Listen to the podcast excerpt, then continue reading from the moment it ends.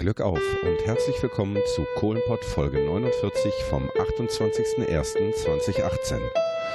Mein heutiger Gesprächstast ist ein echter Knaller. Er war als Sprengmeister oder Schießmann, wie man auch sagt, unter Tage und erzählt uns heute davon. Mein Name ist Christian Kessen. So, wie bisher üblich befinden wir uns wieder mal in meinem Büro in der ehemaligen Zeche Schlegel und Eisen in Herten. Äh, ich hatte ja bereits angekündigt, dass ich einen Querschnitt durch sämtliche Berufsgruppen, durch sämtliche Berufe des Bergbaus einmal gerne zu Gast hätte um diese für die Ewigkeit aufzubewahren und zu konservieren und zu versenden. Und äh, habe mir heute einen Gast eingeladen. Der Gast ist der Rainer und der Rainer stellt sich erstmal aber vor. Glück auf, Rainer. Herzlich willkommen. Glück auf, Christian. Mein Name ist Rainer Seidel. Ich wohne in Herten-Scherlebeck und äh, meinen beruflichen Werdegang wollte ich kurz schildern.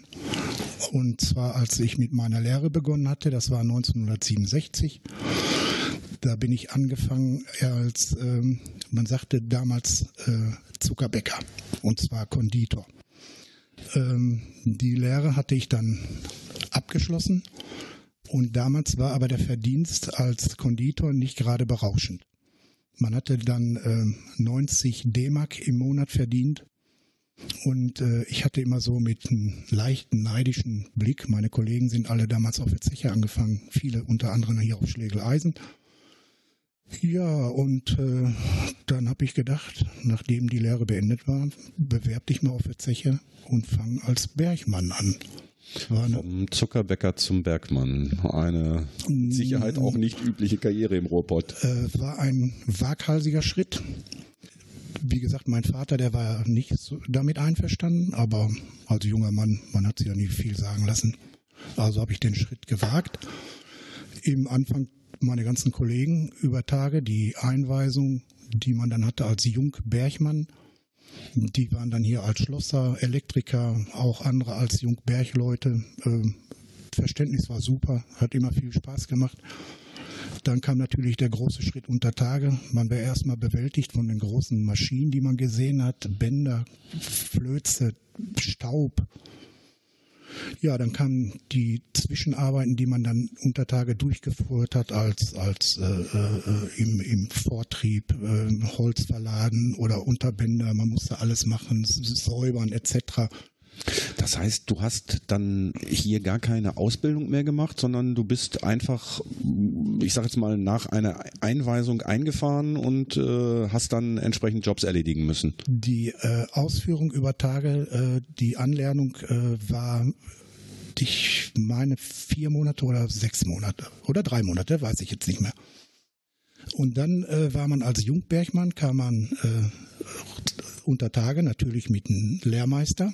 Der hat uns dann erstmal wieder weiter eingewiesen, wie äh, verschiedene Arbeiten unter Tage ausgeführt wird, bevor die uns überhaupt losgelassen haben, dass wir selbstständig was machen durften. Aber dann war das auch immer dass wir immer jemanden bei hatte, der uns auch ein bisschen untere Fittiche genommen hat, damit nichts passierte. Das war ja wichtig. Ja, und dann, äh, wie gesagt, wurde dann mit den Aufgaben, die man dann hatte, ist man herangewachsen.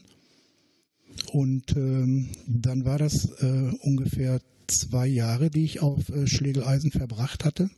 Danach kam die Bundeswehrzeit. Die Bundeswehrzeit hatte ich dann absolviert. Als ich dann wieder zurückkam, hatte ich nochmal sechs Jahre ungefähr war ich noch äh, auf eine, eine andere Tätigkeit, bis ich wieder äh, mich auf Zeche beworben habe. Und dann hatte ich mich damals auf der Zeche Ewald beworben. Ich hatte zu der Zeit in Herten Mitte gewohnt. Zeche Ewald hatten wir dann alles, äh, die Untersuchungen hinter uns gebracht.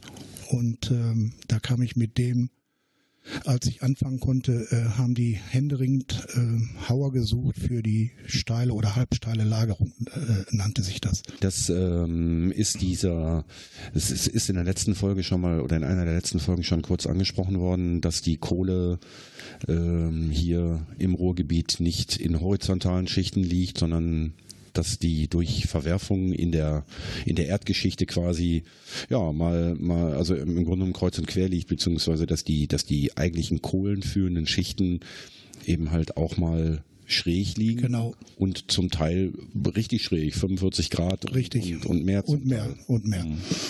Ja, und äh, diese äh, steile Lagerung, die war damals auf äh, Klärchen äh, Rettlinghausen 2 und zwar Klärchen. Das war in Hochlamark, die Schachtanlage Klärchen und ähm, da äh, bin ich dann erst jetzt, das erste Mal äh, mit diesen äh, äh mit dieser äh, Halbsteile zusammengekommen. Wir hatten damals von diesem diese diesen Schacht äh, weil der hatte den Namen einer, das kommt aus dem Belgischen, der hieß äh, Clerget und wurde aber von den Bergler, äh, Bergleuten mit, äh, immer mit Klärchen angesprochen. Okay. Und äh, wie gesagt, das war dann der Schacht 4. Ja, und äh, wie gesagt, äh, von da aus äh, hatte ich dann auch äh, später äh, von der Halbstallen per Steiger, der dann immer vorbeikam und der auch mal frug, ob ich äh, für den Vortrieb, also vor Ort, Interesse hätte habe ich gesagt, gesagt, ja. Und dann äh, hatte ich da immer mitgeholfen und dann ist man mit der Zeit immer da herangekommen, also mit dem äh, Bohren, mit äh, Schießen und äh, die ganzen äh, Streckenvortriebe, die Kappen auflegen etc. Das heißt, du hast zu Anfang ähm, in dieser in dieser Halbstallen und in der Stallenlagerung Kohle abgebaut. Kohle noch von Hand per Presslufthammer und äh, dann waren die einzelnen Holzkappen die man äh, praktisch äh, um ein Gedinge, um Meter zu machen. Dann war eine Holzkappe, die hat eine Länge von 2,50 Meter gehabt. Und meistenteils zwischen, wenn man 5 bis 7,50 Meter geschafft hat, dann hat man ein gutes Gedinge gehabt. Dann lag man im guten Rennen. Aber wie gesagt, das musste man alles von Hand, die ganzen Kohlen praktisch äh, abbauen und dann lief das den Streb herunter. Okay, das heißt, äh, man hat da die, die, sich die Schwerkraft zunutze gemacht mhm. von unten nach oben sich durchgegraben, sage ich mal. Ja, genau. Sodass die Kohle zumindestens äh, ja, den Berg wieder runterrutschte. Die wurde dann unten wie und? verladen. Also mhm. heute hat man ja diese, diese Förderbänder gab es das zu der damaligen Zeit auch schon? Wir hatten unten war ein äh, kleinerer äh, Panzer äh, gelegt, also mit, mit, mit Kettensystem und Kettenglieder. Die Kohle rutschte in diesen Gliedern hinein.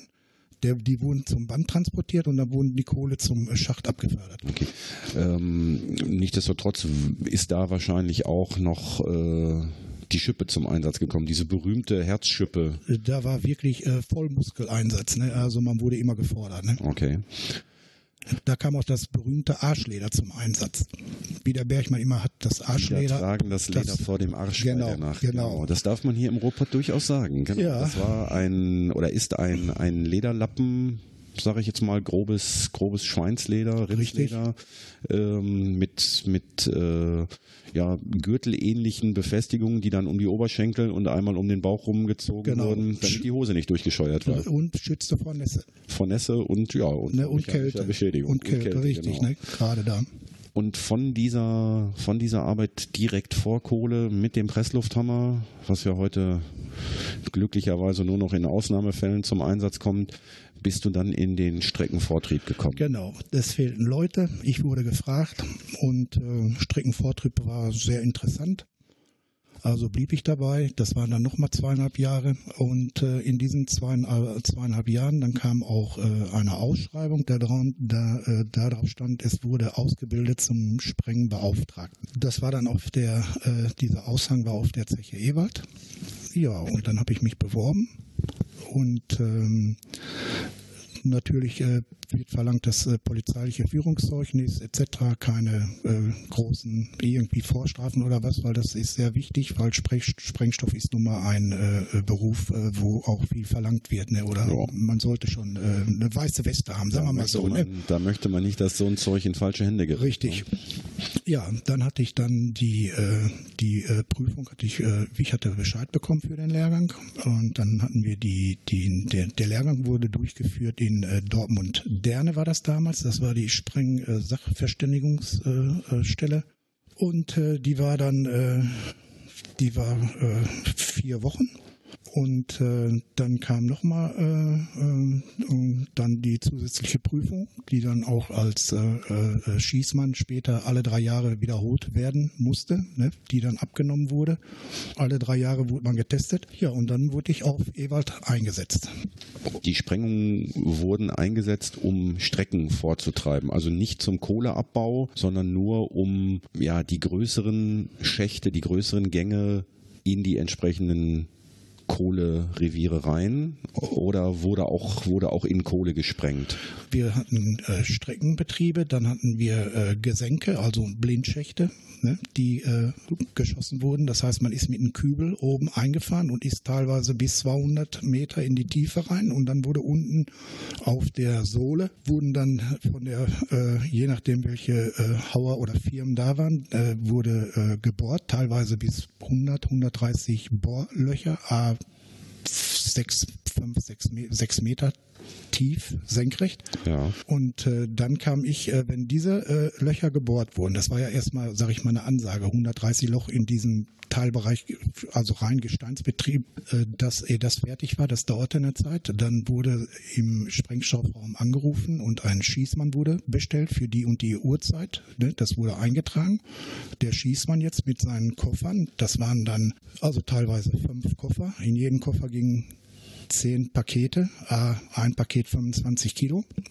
Ein Gesenk kann man sagen, zwischen äh, hatten wir ungefähr zwischen 450 bis 500 Kilogramm, die verschossen wurden. Ne? Sprengstoff. Sprengstoff.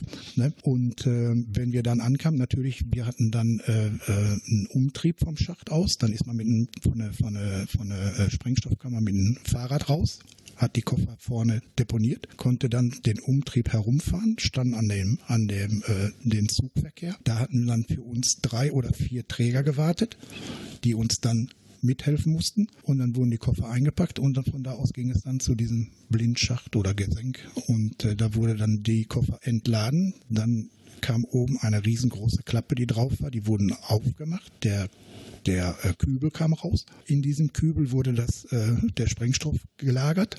Mit mir, der Steiger, und äh, wir sind dann runtergefahren zur Sohle. Dann wurde alles äh, CA4-Messungen etc., was alles dazugehört. Das ist äh, Methangas. Methan, genau. Ne? Und dann, äh, dann äh, das, äh, das, die normalen CA4-Messungen. Dann hatten wir dann, so wie jetzt im, im reinen Sohlenbetriebe, so wie jetzt Gesteinsbetriebe, dann konnten wir mit Ammongelit schießen. Das ist der stärkste Sprengstoff äh, für Untertage, weil da auch äh, Sprengöl mit äh, verarbeitet wurde, was in den Wettersprengstoffen äh, fast gar nicht vorkommt. Also die sind dann äh, schon da. Ne? Also äh, jetzt muss ich mal eben rein reingrätschen.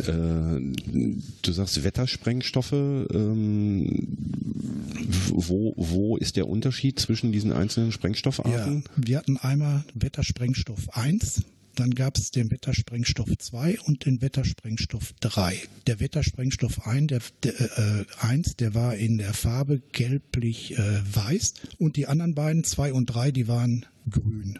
Und äh, grün äh, hatten wir dann immer gehabt, äh, ganz normal für, für Kohlenstrebe da wir dann äh, mit einem äh, von, von den äh, CA4-Messungen bei 0,5 äh, Prozent und äh, bei den gelblichen Weißen, äh, gelblich-weiß, den Wettersprengstoff 1, den konnten wir auch in Gesteinsbetriebe einsetzen, aber dann bis 1 Prozent CA4. Oder es gab übers, eine Sondergenehmigung übers Bergamt, das wurde dann aber festgesetzt äh, durch den Steiger, dass wir eine Sondergenehmigung hatten bis 1,5 Prozent. Dann durfte auch der dann noch verwendet werden. Okay, das, ähm, das heißt, diese CH4-Messung, äh, CH4, Methangas, bildet äh, ab einer bestimmten Konzentration ein explosives ja. Gemisch. Ja. Und das würde dann, oder die Gefahr bestünde, dass im Zuge der Sprengung sich dieses Methan Luftgemisch entzündet und Richtig. dann zu einer Verpuffung führt. Und um das zu vermeiden, gab es eben halt die verschiedenen Sprengstoffe. Genau. Und äh, ähm, ganz kurze Erklärung noch: Ein Blindschacht, den hattest du jetzt mehrfach erwähnt, ist ein Schacht, ein senkrechter Schacht zwischen zwei Sohlen, also zwischen zwei Ebenen innerhalb des Bergwerks, der aber nicht wie die normalen Schächte bis nach Übertage führt, genau. sondern ähm, ein, ein Schacht, der, der eben halt zwei oder mehr Sohlen verbindet, aber nicht bis, äh, bis nach, nach ganz oben, also genau. also bis, bis an die, an die frische Luft geht. Genau so. Kein ausziehender Schacht, also äh, Blindschacht dann. Mhm. Deswegen. Hm. Ja, wir haben ja auch äh, Hörer und Hörerinnen Genau, aus Norddeutschland, aus Süddeutschland, wie ich mittlerweile über die entsprechenden sozialen Medien erfahren habe. Und wenn wir da nicht zwischendurch mal so den einen oder anderen Begriff erklären, dann wird es hinterher unklar. Deswegen Okay. grätsche ich da immer mal rein. Ja. Ja, und dann hatten wir dann, äh, grundsätzlich war immer, äh, also bevor vor der Aufnahme mit der Schießarbeit, dann war immer äh, komplett äh, äh, die Messung, war das A und O, das ist ganz wichtig gewesen. Das äh, wurde auch selbstverständlich, das war schon, das, das, das saß so drin. Ne?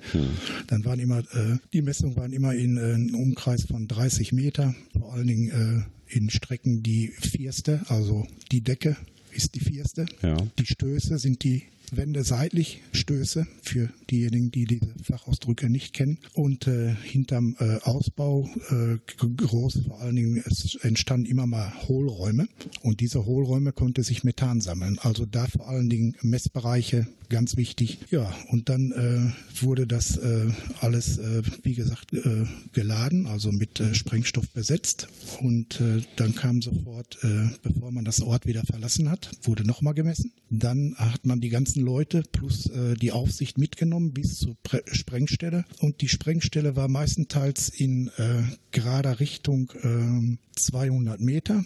Und äh, es sei denn, äh, also die Sprengstelle, wo wir oder wo ich geschossen habe, damit die Sicherheit der Leute gegeben ist. Ne? Und äh, es sei denn, es war eine, St eine Strecke, eine Kurve. Hinter der Kurve äh, war die Sicherheit, da kann mir ja nichts mehr passieren, da konnten wir so zwischen 80, 100 Meter ne, sprengen. Ähm, Sicherheit in Bezug auf, auf äh, durch, die, durch die Gegend fliegendes Gestein. durchgehend fliegendes Gestein. Und das kann wirklich passieren. Es ist schon vorgekommen, dass man auf äh, Luft äh, oder äh, äh, Wasserleitung, äh, dass man gehört hat, wie der Stein tippelte. Man hörte, wenn man geschossen hatte, auf einmal wie das, wie so ein, eine Kugel, die pfeift, pitsch, und dann zog das entlang. Ne? Okay. Deswegen war das schon ganz wichtig. Ähm, wie muss man sich das vorstellen? Also, ich meine, unter Tage ist es generell ähm, durch die ganzen Maschinen äh, ist es dort generell laut, aber ähm, ist es, kann man sich das wie so ein wie so einen lauten Silvesterböller vorstellen oder ist es noch wesentlich lauter? Also ein bisschen mehr lauter als so ein Okay, Silvester. das knallt schon- das knallt schon richtig. Ich, ich habe immer früher haben wir immer gesagt, wir haben jeden Tag Silvester. Ne? Also ich habe auch nicht mehr viel Wert dann draufgelegt, selber gro- zu Hause ro- groß rumzuknallen. Äh, erstmal hat man dieses, äh, das, äh, die Gefährlichkeit, weiß man, um was es geht. Oder wenn man dann viel heutzutage noch hört, diese Polenböller, Ja. diese Gefährlichkeit, wenn dann die Fingerkuppen weg sind oder ganze Hände. Ja, Hände wenn, ne? man, wenn man da so auf den entsprechenden Videoplattformen im Internet mal guckt, äh, wenn da so ein Polenböller in so, einem, Mhm. in so einem Kofferraum gezündet wird und dann fliegt hinter der Kofferraumdeckel weg, also da möchte man nicht in der Nähe sein. Richtig. Ne? Also ist äh, von daher eine eindringliche Warnung vom Fachmann Ja. äh, an, an alle, die auf die Idee kommen, mit so einem Zeug rumzuspielen. Lasst die Finger da weg, überlasst das den Profis, in den Himmel gucken und Feuerwerk genießen ist Richtig. viel besser. Vor allen Dingen für die Kinder. Ja, auf jeden Fall. Und für die Tiere auch. Die Tiere danken es auch immer, wenn Silvester nicht geböllert wird. Genau. Und im Zweifelsfall kann man die Kohle, also in dem Fall das Geld, auch sinnvoller einsetzen. Auf jeden Fall. Ja, das ähm, ist schon mal ein spannender Einblick. Ähm, ist dir in deiner beruflichen Laufbahn jemals irgendwas passiert, wo du gesagt hast, boah, jetzt habe ich aber mal richtig Glück gehabt? Äh, kam sowas vor oder waren die Sicherheitsvorkehrungen da so stringent, dass man gesagt hat, ähm, das ist alles, du hast von mehreren Messungen gesprochen, dass da wirklich auch nie die Gefahr oder dass eben halt keine, keine Gefahr bestand, dass es dort zu einer Schlagwetterexplosion kam. Also ich äh, kann nur sagen, äh, von den äh, Schulungen, die wir immer hatten, also wir wurden da wirklich drauf getrimmt und äh, das war das A und O. Also bei mir ist, oder fast von uns ist mir nichts bekannt, dass da was groß passiert ist. Ne? Da das- hat man sehr große äh, äh, Vorsichtsmaßnahmen, die man unbedingt auch einhalten musste, weil auch dadurch Menschenleben in Gefahr war. Ne? Das, das, da gab es kein Vertun. Das, das war, ging ins Fleisch und Blut. Ne? Da kann der, der erste Fehler kann der letzte sein. Der kann der letzte sein, unbedingt. Ja. Das habe ich aber richtig verstanden, dass die Sprengstoffe unter Tage tatsächlich gelagert wurden? Wir haben äh, in unseren Sprengstoffraum äh, hatten wir damals äh, kam äh, Sprengstoff wurde gelagert in den wir hatten hinten extra äh, Räume, wo ein Raum nur für den Ammongelit war und dann äh, extra Räume für den Wettersprengstoff. Wir müssen uns das so vorstellen, zu meiner Zeit, wir sind angefahren mit nur unser Sprengstoffraum. Wir hatten hatten, ähm, wir hatten äh, Schießleute um die 100. 100, 100 Leute. Ja, wow. das war schon ein großes Revier, ne? weil erstmal wir waren äh, rund um die Uhr besetzt. Ich bin um 4 Uhr morgens angefangen 4 Uhr fängt die erste Schicht und die ging durch bis 24 Uhr Schicht. Jede, jede, fast jede, jede Stunde stündlich kamen die, weil so viele Betriebe waren. Okay.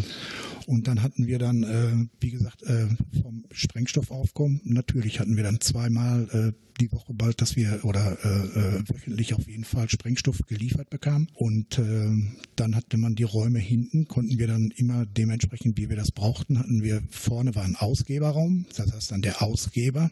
Mhm. Das war dann, wenn der Steiger nicht da war, war das die rechte Hand vom, vom Steiger ab mittags, ne? Weil der Steiger war meistens als, äh, die Frühschicht ja. bis mittags 14 Uhr und von da aus waren dann die Ausgeber, die haben das weitergeleitet. Ne? Und dann war immer ein Ausgeber von der 4 Uhr Schicht bis äh, ab der 12 Uhr Schicht, ab der 18 Uhr, ab der 24 Uhr und dann bis äh, morgens durch. Ne? Mhm. Das heißt, da wurde auch wirklich Buch geführt über, äh, jedes, über jedes Gramm äh, Sprengstoff. Jedes Gramm, jede... jeden Zünder. Es darf, durfte überhaupt kein Verlust aufkommen und äh, ist auch Gott sei Dank nie passiert. Und mhm. weil auch das Bergamt äh, kam jährlich zur Prüfung und äh, die sich das alles äh, durchge angeschaut haben, hm. abgenommen haben. Du hast vorhin von dieser Blindschachtssprengung erzählt, ähm, dass dort 180 äh, Löcher sechs Meter tief 100, eingebracht wurden. 130. Oder 130 Löcher äh, sechs Meter tief eingebracht ja. wurden. Dann ist der Sprengstoff dort eingefüllt worden ja. und dann habt ihr aus sicherer Entfernung, 200 Metern, das Ganze dann elektrisch gezündet oder? Äh, von da aus hatten wir den, äh, den Blindschacht. Äh, dann sind wir praktisch mit dem Kübel, mit den äh,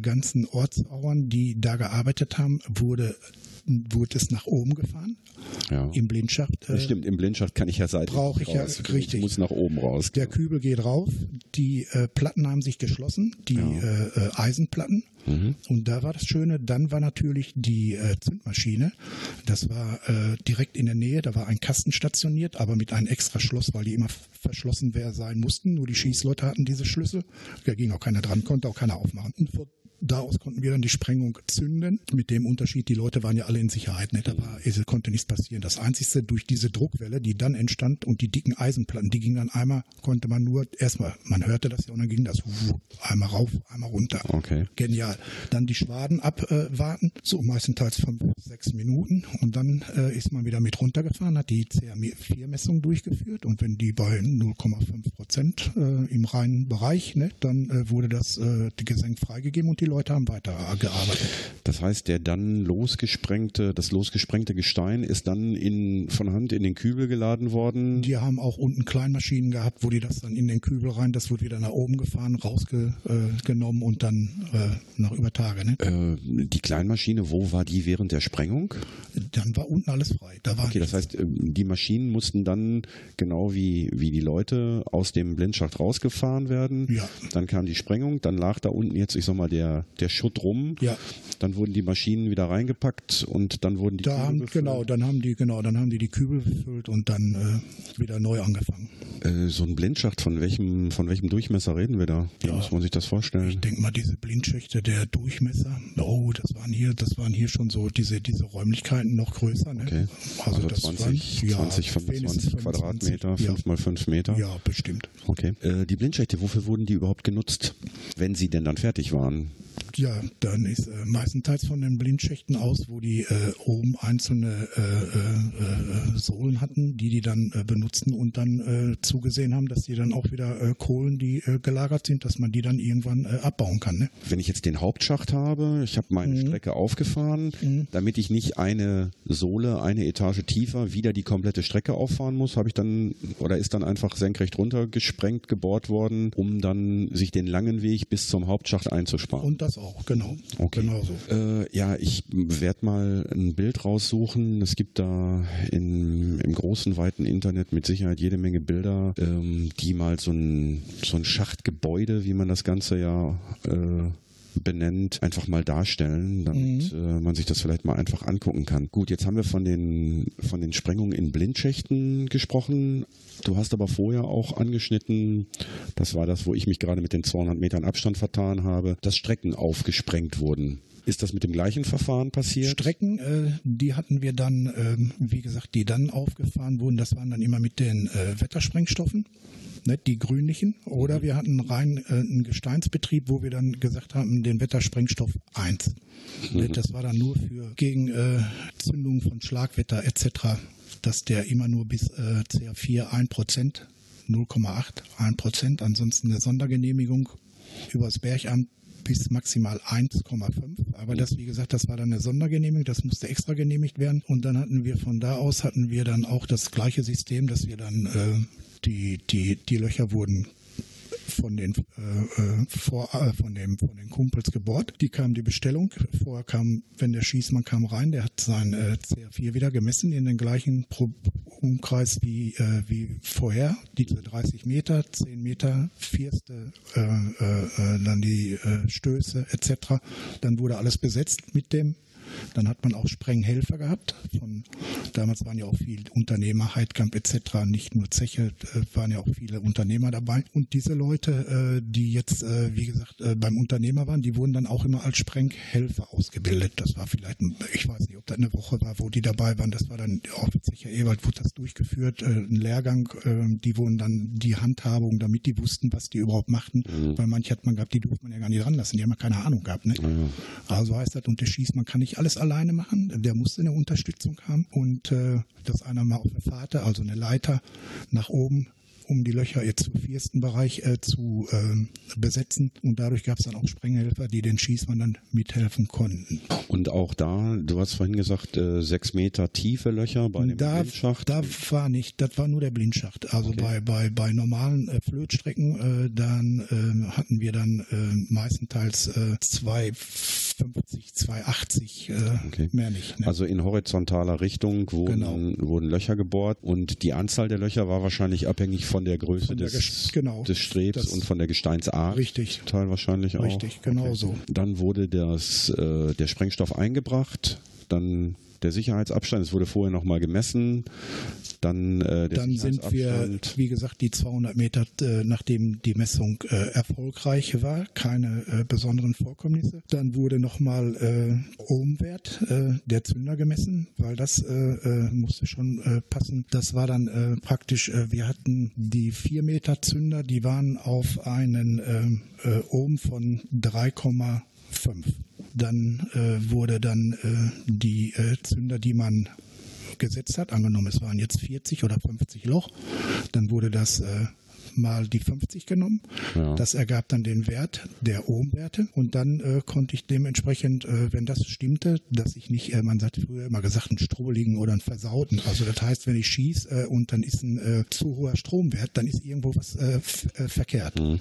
Das heißt, ähm, du hattest, also jeder Zünder hatte einen bestimmten einen Widerstand, ja. 3,5 Ohm sagtest du? Ja, 3,5 bei, bei 3,50 Meter, 4 Meter Drehte waren das immer zwischen 3,5 bis 4, 4 Ohm. Mhm. So, so lag so, das. das hast du dann mit der Anzahl der, der Sprenglöcher die du belegt hast, äh, multipliziert. Das genau. heißt, wenn du 4 Ohm hattest, 50 Löcher hattest, musstest du einen Wert von 200 Ohm haben so. und wusstest damit, dass auch alle Sprengladungen mit einem entsprechenden Zünder versehen waren, dass da keiner defekt war. Richtig.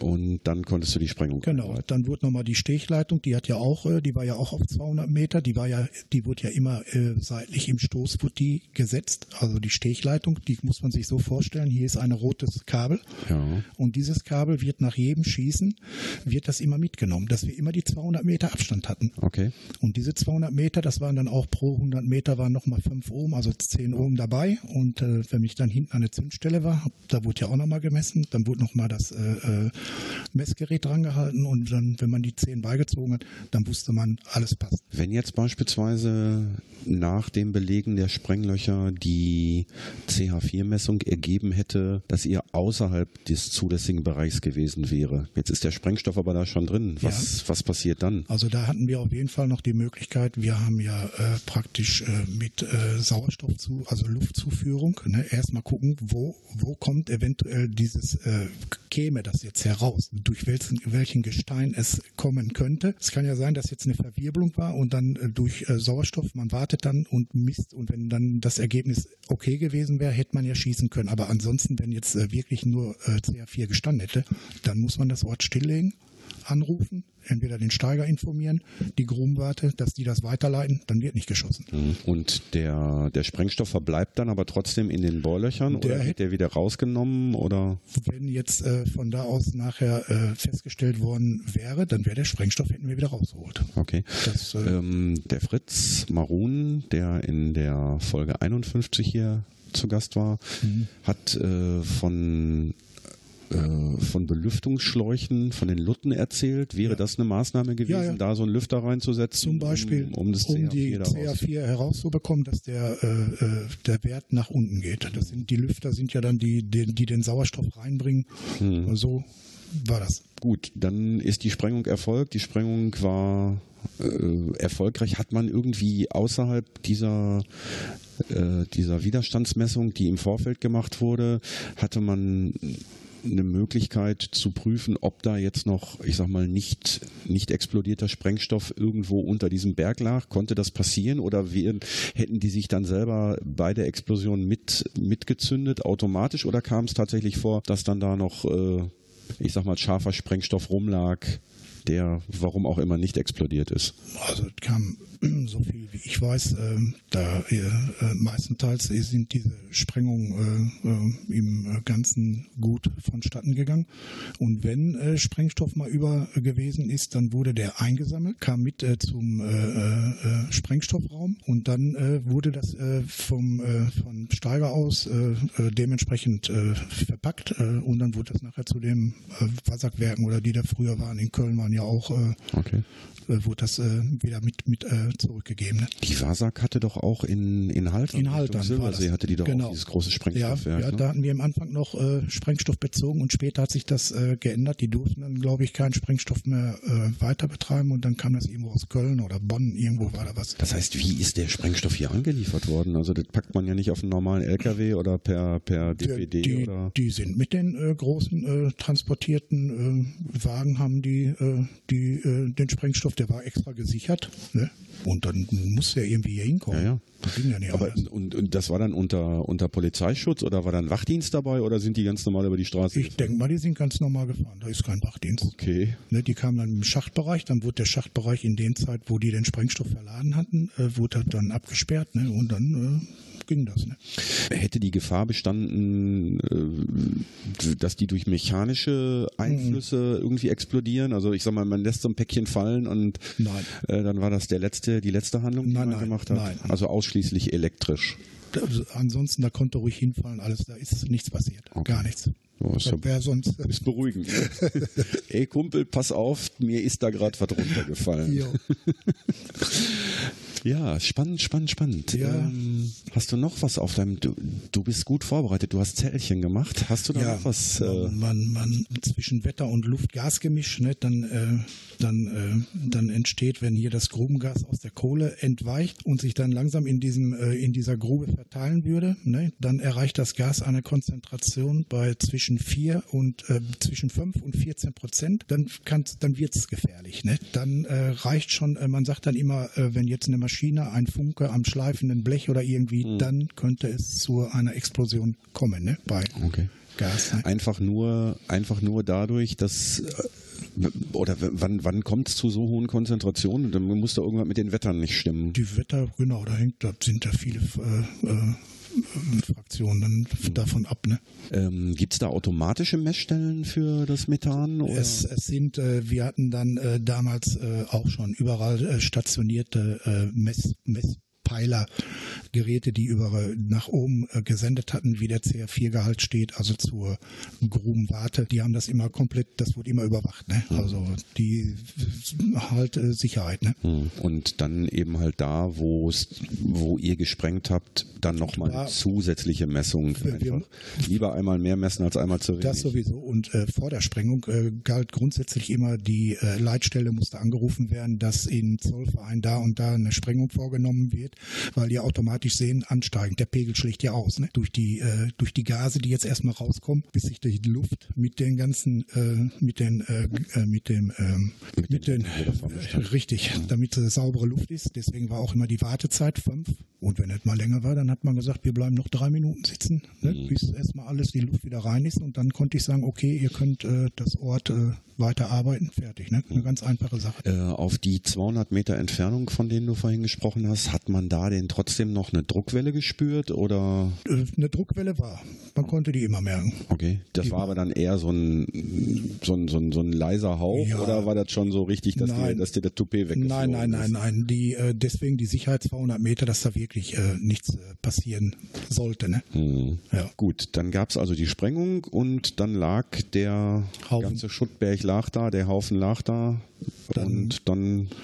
Dann äh, sind äh, grundsätzlich der Schießmeister, also ich bin dann reingegangen, hatte dann nochmal die äh, ganz normalen äh, CA4-Messungen vorgenommen, plus oben, wie gehabt, Vierste, Stöße etc., dass das äh, alles erstmal wieder CA4 frei ist. Die Messung vorgenommen, war die Messung in Ordnung, konnte ich zurückgehen, habe das Ort freigegeben und die Leute konnten ihre Arbeit vorsetzen. Mhm, Natürlich hatten wir da schon viele äh, Steiger auch gehabt. Natürlich sind die unter Druck gewesen, ganz klar. Ne? Die wollen ja vorankommen, sind ja, ja Meters. Ne? Ja, schieß mal, äh, ja, kann ich nicht? Nein, ich sag, du wartest jetzt erstmal, bis das Ort freigegeben ist. Die Rauer haben sich gefreut. Die haben mir gesagt, schieß mal. Ja, ich sag, geht nicht, ne? Genau. Du bist zwar der Steiger, aber wenn geschossen wird, habe ich hier das Sagen. So ist das. Ne? Und die Sicherheit geht vor. Ja. Gut, dann ist also der, das, was, das Gestein, was losgesprengt worden ist, ist auf, ist verladen worden, ist äh, über, die entsprechenden Wege, Transportwege genau. nach Übertage gebracht ja. worden. Dann sind die neuen Bohrlöcher gebohrt worden. Und das Ganze ging wieder von das vorne los. Je, genau, jeden Tag das Gleiche. Wie viel Sprengungen konntet ihr pro Tag in so einer Strecke im Vortrieb machen? Äh, kommt immer darauf an, wie äh, schnell äh, die äh, oder wie, wie ja, Schnelligkeit der Leute, die Sicherheit, die mussten ja selber haben, die natürlich auch aufgepasst. Aber wenn die im Ort, sagen wir mal, ihren Rhythmus hatten und die konnten schnell die Stempel, äh, die Kappe, die Stempel setzen, dann wurde der ganze Schutthaufen weggeladen und wenn das alles wieder frei war, dann kam sofort dieses äh, Bohrgezähl kam hin und dann, oder man, die, nachher haben sie schon in großen Strecken, waren ja nur noch Bohrwagen, ne? Früher wurde ja noch vom Hand gebohrt, das ging ja auch. Ne, da waren drei Beine, dann konnte man das so per Luft hochfahren und dann konnte man hier oben die normal die viersten bohren und äh, nachher kamen immer große Bohrwagen, die wurden nur von einem Mann bedient und dann ruckzuck war das abgebohrt. Dann haben die manchmal zwei, drei, dreimal in der Schicht geschossen, ne? Hm. dass die Vortriebe vorankamen. Und ihr wart im Grunde genommen nie an einem an einem Ort, sondern ihr wart im gesamten im gesamten im gesamten Gebäude, im gesamten Grum, im gesamten Grumfeld. Wie viel Sprengungen hast du so in deiner Karriere, in deiner Laufbahn gemacht? Hast ich du da irgendwie eine Idee? Kann kann da kann ich jetzt. Äh, Aber es sind etliche etliche Tonnen wahrscheinlich und etliche tausend Sprengungen. Da schon, kommt schon was zusammen. Ja, ja äh, spannende spannende Einblicke in das Berufsfeld des Sprengmeisters. Also war immer ein interessanter äh, Beruf, ne? Ja, das kann kann ich mir vorstellen. Äh, bist du jemals von irgendwelchen Kumpels gefragt worden, Hammer, bring doch mal so ein bisschen was mit. Wir haben ja hier in Scherlebeck die Fischteiche, da können wir doch mal. Sprüche werden immer gemacht, ne? Ja, ne? Aber, Aber das, äh, ist klar, das, ja, ja, äh, das, gab's, kam, gab's, das kam nie in Frage. Das ist, Ach, ist ganz geht, klar. Geht ja Fällt dir jetzt noch irgendwas ein, was du unbedingt noch loswerden möchtest? Dass ich, äh, sagen wir mal, gerne den äh, Job als Bergmann gemacht habe, obwohl es im Anfang, wo wir sagten, es war äh, ein riesengroßer Schritt ne, vom äh, Zuckerbäcker zum äh, Bergmann, aber äh, ich sag mal immer, äh, hat gut geklappt. Ne? Ich habe immer aufgepasst und dann sagt man, wer gut aufpasst, der kann auch viel erreichen. Ne? Mhm. Gab es irgendwann mal so einen Punkt in deinem in deiner beruflichen Laufbahn, wo du gesagt hast, Mensch, wäre ich doch mal Zuckerbäcker geblieben? Nein. Okay. Hast du äh, nach deiner beruflichen Tätigkeit oder backst du zu Hause? ich sag ganz einfach selten. selten, okay. Und wenn dann Backmischung. Ja, dann, ja. machen wir dann nicht auch. Ja, wie lange warst du insgesamt auf der Zeche? Ja, wenn ich jetzt, äh, wenn ich ähm, von von äh, die Zeit rechne, mit 50 habe ich ja aufgehört. Ne, das war das Anpassungsprogramm und ähm, von da aus die zehn Jahre beirechnen, habe ich 34 Jahre. 34 Jahre unter Tage. Ne? Und das äh, ist auch schon eine ganze Zeit, wenn ich jetzt denke, vom Alter her, wie schnell die Zeit vergeht. Ne? Du bist jetzt wie alt? Ich bin 64. 64, das heißt, du bist 14 Jahre jetzt von weg von der Kohle. Mhm. Wenn du so dir die letzten Jahre nach deiner Berufstätigkeit anguckst, was, was kommt dir in den Kopf, wenn du siehst, was gerade hier so passiert? Ich meine, wir sitzen jetzt hier unter anderem, weil Ende diesen Jahres ist der Steinkohlenbergbau in Deutschland Geschichte? Wird einem da ein bisschen schummerig oder? Ja, ich sag alles, das ist alles eine äh, äh Politiksache, ne? Die äh, übere Politik wird gesteuert. Die wollen die, die Kohle nicht mehr haben, aufgrund, weil, was weiß ich jetzt, sage ich mal, die Tonne vielleicht von Australien für 60 oder 80 Euro, wenn überhaupt hier eingeschifft wird. Und dadurch, dass der ganze Steinkohleberg in Deutschland den Bach runtergeht. Ne? Also äh, jetzt sage ich mal auch Firmen. Äh, äh, man kann sich ja mal, jetzt meine Meinung, man kann sich ja vorstellen, äh, Firmen, wo jetzt äh, Walzen, riesengroße Schremmer, Schremmwalzen hergestellt werden, dass jetzt so zum Beispiel die Chinesen kaufen ja hier sehr viel auf, weil da bei denen ist ja äh, die Kohle ist ja absolute äh, äh, Spitzenprogramm. Und nur wenn ich so eine so einen Walzenbetrieb habe, möchte ich doch auch, wenn ich der Käufer bin, vielleicht auch mal sehen, wie die läuft. Wenn jetzt aber alle Bergwerke verschwinden, wo soll das existieren? Wie soll das gehen? Ich kann ja gar kein Bild mehr machen, ne? Nur meine Meinung jetzt mal. Ja, Ob man da nicht vielleicht mal ein Bergwerk erhalten könnte und sagen könnte, okay, für diese Fälle. Ich weiß es nicht, ne? So, nur mal Ansprache. Deine berufliche Karriere hast du hier auf Schlegel und Eisen begonnen, nachdem du dem, dem Zuckerbäcker-Handwerk den Rücken gedreht, äh, zugewandt hast. Ja. Äh, danach hast du gesagt, nach deiner Bundeswehrzeit warst du auf Ewald im Verbund mit Klärchen. Gab es noch weitere Verlegungen in deiner beruflichen Karriere?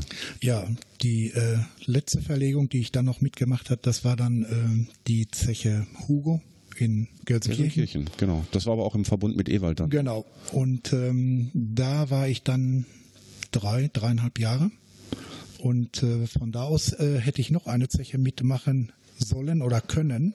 Das wäre dann die Zeche Walsum gewesen. Oh, Duisburg, ja. Duisburg-Walsum. Duisburg-Walsum. Genau. Aber da der Weg so genial war, das waren ja glaube ich nur äh, hin und zurück 120 Kilometer oder so, ja. ne? so Konkömin, ne? Ja.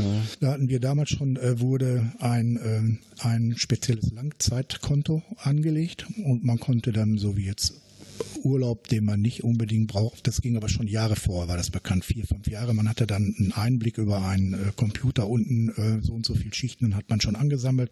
Dann wurden zwei Monate raus, dreimal und dann habe ich vier Monate angesammelt und konnte dann vor meinen 50, bevor ich 50 Jahre alt wurde, vier Monate eher die Schachtanlage verlassen. Äh, da muss ich sagen, da war ich im Anfang doch, habe ich noch gesagt, wie, das kann doch nicht sein, ich muss doch noch zwei Wochen arbeiten. Nein, haben die gesagt, du brauchst morgen gar nicht mehr kommen.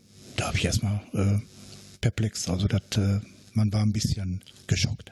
Das heißt, du wusstest gar nicht im Vorfeld genau, wann dein letzter Arbeitstag ist? Das heißt, der, der Steiger hat dir, hat dir gesagt, übrigens heute, heute letzte Schicht rein? Nee, ich hatte oben in diese, äh, äh, praktisch, äh, wie gesagt, dieses Langzeitkonto. Und ich hatte mich um, um anderthalb Wochen habe ich mich verrechnet. Ich habe gedacht, ach, anderthalb Wochen muss ich noch. Nee, ich hatte aber schon die, die, die Schichten drin, hatte vielleicht gerade dann nicht mehr reingeguckt und kam oben, um anzufahren. Und äh, da war meine Karte gesperrt. Ne? Das heißt, du bist, du bist tatsächlich noch morgens, du hast dich angezogen, bist noch zur Arbeit gefahren und die haben die gar nicht mehr reingelassen? Nein, nein, nein, nein. Zwei Tage vor haben sie mir das schon gesagt. Ne? Okay. Pass mal auf, äh, jetzt sage ich mal einfach ein Datum. Am 18. ist für dich vorbei, dann brauchst du, habe ich nur gesagt, wie? Kann doch gar nicht sein. Das ist doch noch anderthalb Wochen. Nee, nee, sagt er, guck nochmal nach. Aber sagt er, ist nett, wenn du noch weiter. Nee, nee, dann ist die Sache erledigt. Okay. Aber wie gesagt, als man dann das Datum hatte, da war man doch schon ein bisschen äh, geschockt. Naja, also äh, man war, man ist dann noch jung, mit 50 ist man noch in Saft und Kraft, sag ich mal. Ne? Und dann äh, steht man erstmal da. Ne? Jetzt stell dir mal vor, du hättest, äh, die hätten dir dann nicht zwei Tage vorher gesagt, du wärst morgens noch äh, nach Maloche gefahren und was willst denn du hier? Du, ja. schon, du bist doch schon durch. Und dann kommst du nach Hause und deine Frau wundert sich, hör mal, was machst du denn hier wieder? Ach, da wäre ich erstmal in eine Kantine gegangen, hätte noch ein Würstchen gegessen, mit Arbeitskollegen unterhalten, wäre ich später gekommen. ähm, ja, oder wärst noch auf dem Rückweg in eine Kneipe und hättest einen auf die Lampe gegossen. Ja, oder ungefähr, oder, oder so, ne? Weißt du, woher dieser Ausdruck kommt, auf die Lampe gießen? Nein. Echt nicht? Nein. Das wissen die wenigsten Bergleute. Ich weiß nicht, also ganz, ganz seltsam. Ähm, es war ja früher so, dass die, dass der Lohn wöchentlich in Bar ausgezahlt wurde. Ja, ja. So, und jetzt wusste die Frau natürlich, was der Mann verdienen muss, was in der Lohntüte drin sein musste, weil das stand ja da drauf. Mhm. Ähm, und in den früheren Zeiten war es so, dass die Lampen der Bergleute noch mit Öl betrieben wurden. Diese Frösche. Mhm. Ne, diese, Mhm. Mhm. Mit so einem Haken dran. Mit so einem Haken, ja, habe ich Genau. schon gesehen. Und das Öl, dieses, dieses Brennöl, mussten die Bergleute selber bezahlen. Mhm. Und ich, sag, ich weiß nicht, was das gekostet hat, aber da haben die sich dann immer ein paar Pfennig von abgekratzt, haben der Frau zu Hause erzählt, hör mal, ich musste jetzt wieder Lampenöl kaufen. Ja, okay. Und dann sind die auf dem Rückweg in eine Kneipe und dann haben die dann für ein paar Pfennig dann ein Bier getrunken und das war dann quasi, wir gießen uns einen auf die Lampe. Wir gießen uns einen das auf die Geld äh, für das Öl da rausgezogen Okay, da haben. guckt man auch. Guck mal, so kann ich euch auch noch was beibringen. Ist Ja. doch geil. Super, super. Ähm, ja, ich würde sagen, dann sind wir am Ende. Möchtest du noch Jetzt, wo du mich darauf ansprichst, äh, möchte ich gerne noch einen Gruß an meine Frau mit rüberbringen. Ähm, die hat mir heute noch die Daumen gedrückt, hat gesagt, du wirst das gut machen. Ich kenne dich. Ja, dann einen Gruß an meine Kinder. Ich habe zwei Mädchen. Die eine ist 40, die andere ist 36, wird 36. Dann habe ich von einem Mädchen, die älteste Tochter, die hat, äh, davon habe ich drei Enkelkinder, drei Mädchen. Okay, wie alt sind die? Das ist einmal neun Jahre, einmal vier Jahre, einmal zwei Jahre. Okay, dann sind die noch nicht in dem Alter, dass die Podcasts hören, aber vielleicht. Ach, die äh, große wird sich vielleicht schon interessieren oder später mal. Ne? Genau, Das da das nicht, ne? Ganze ja äh, für die Ewigkeit im Internet steht, Ja. vielleicht freuen sich die Enkelinnen, Enkelinnen Ja. dann in ein paar Jahren mal, wenn sie den Opa im Podcast hören. Auf. Und auf diese Weise vielleicht so ein bisschen was über die Arbeit des Opas, über die Arbeit der anderen Kumpel und über die Kohle hören. Äh, Rainer, mir bleibt nur erstmal vielen, vielen Dank zu sagen. Ich fand, Gerne. das war eine ganz spannende Geschichte und so wie wir das Gespräch begonnen haben, beenden wir es. Glück auf Rainer. Glück, Glück auf, Christian. Ey, komm, Kumpel, für heute ist Schicht am Schacht.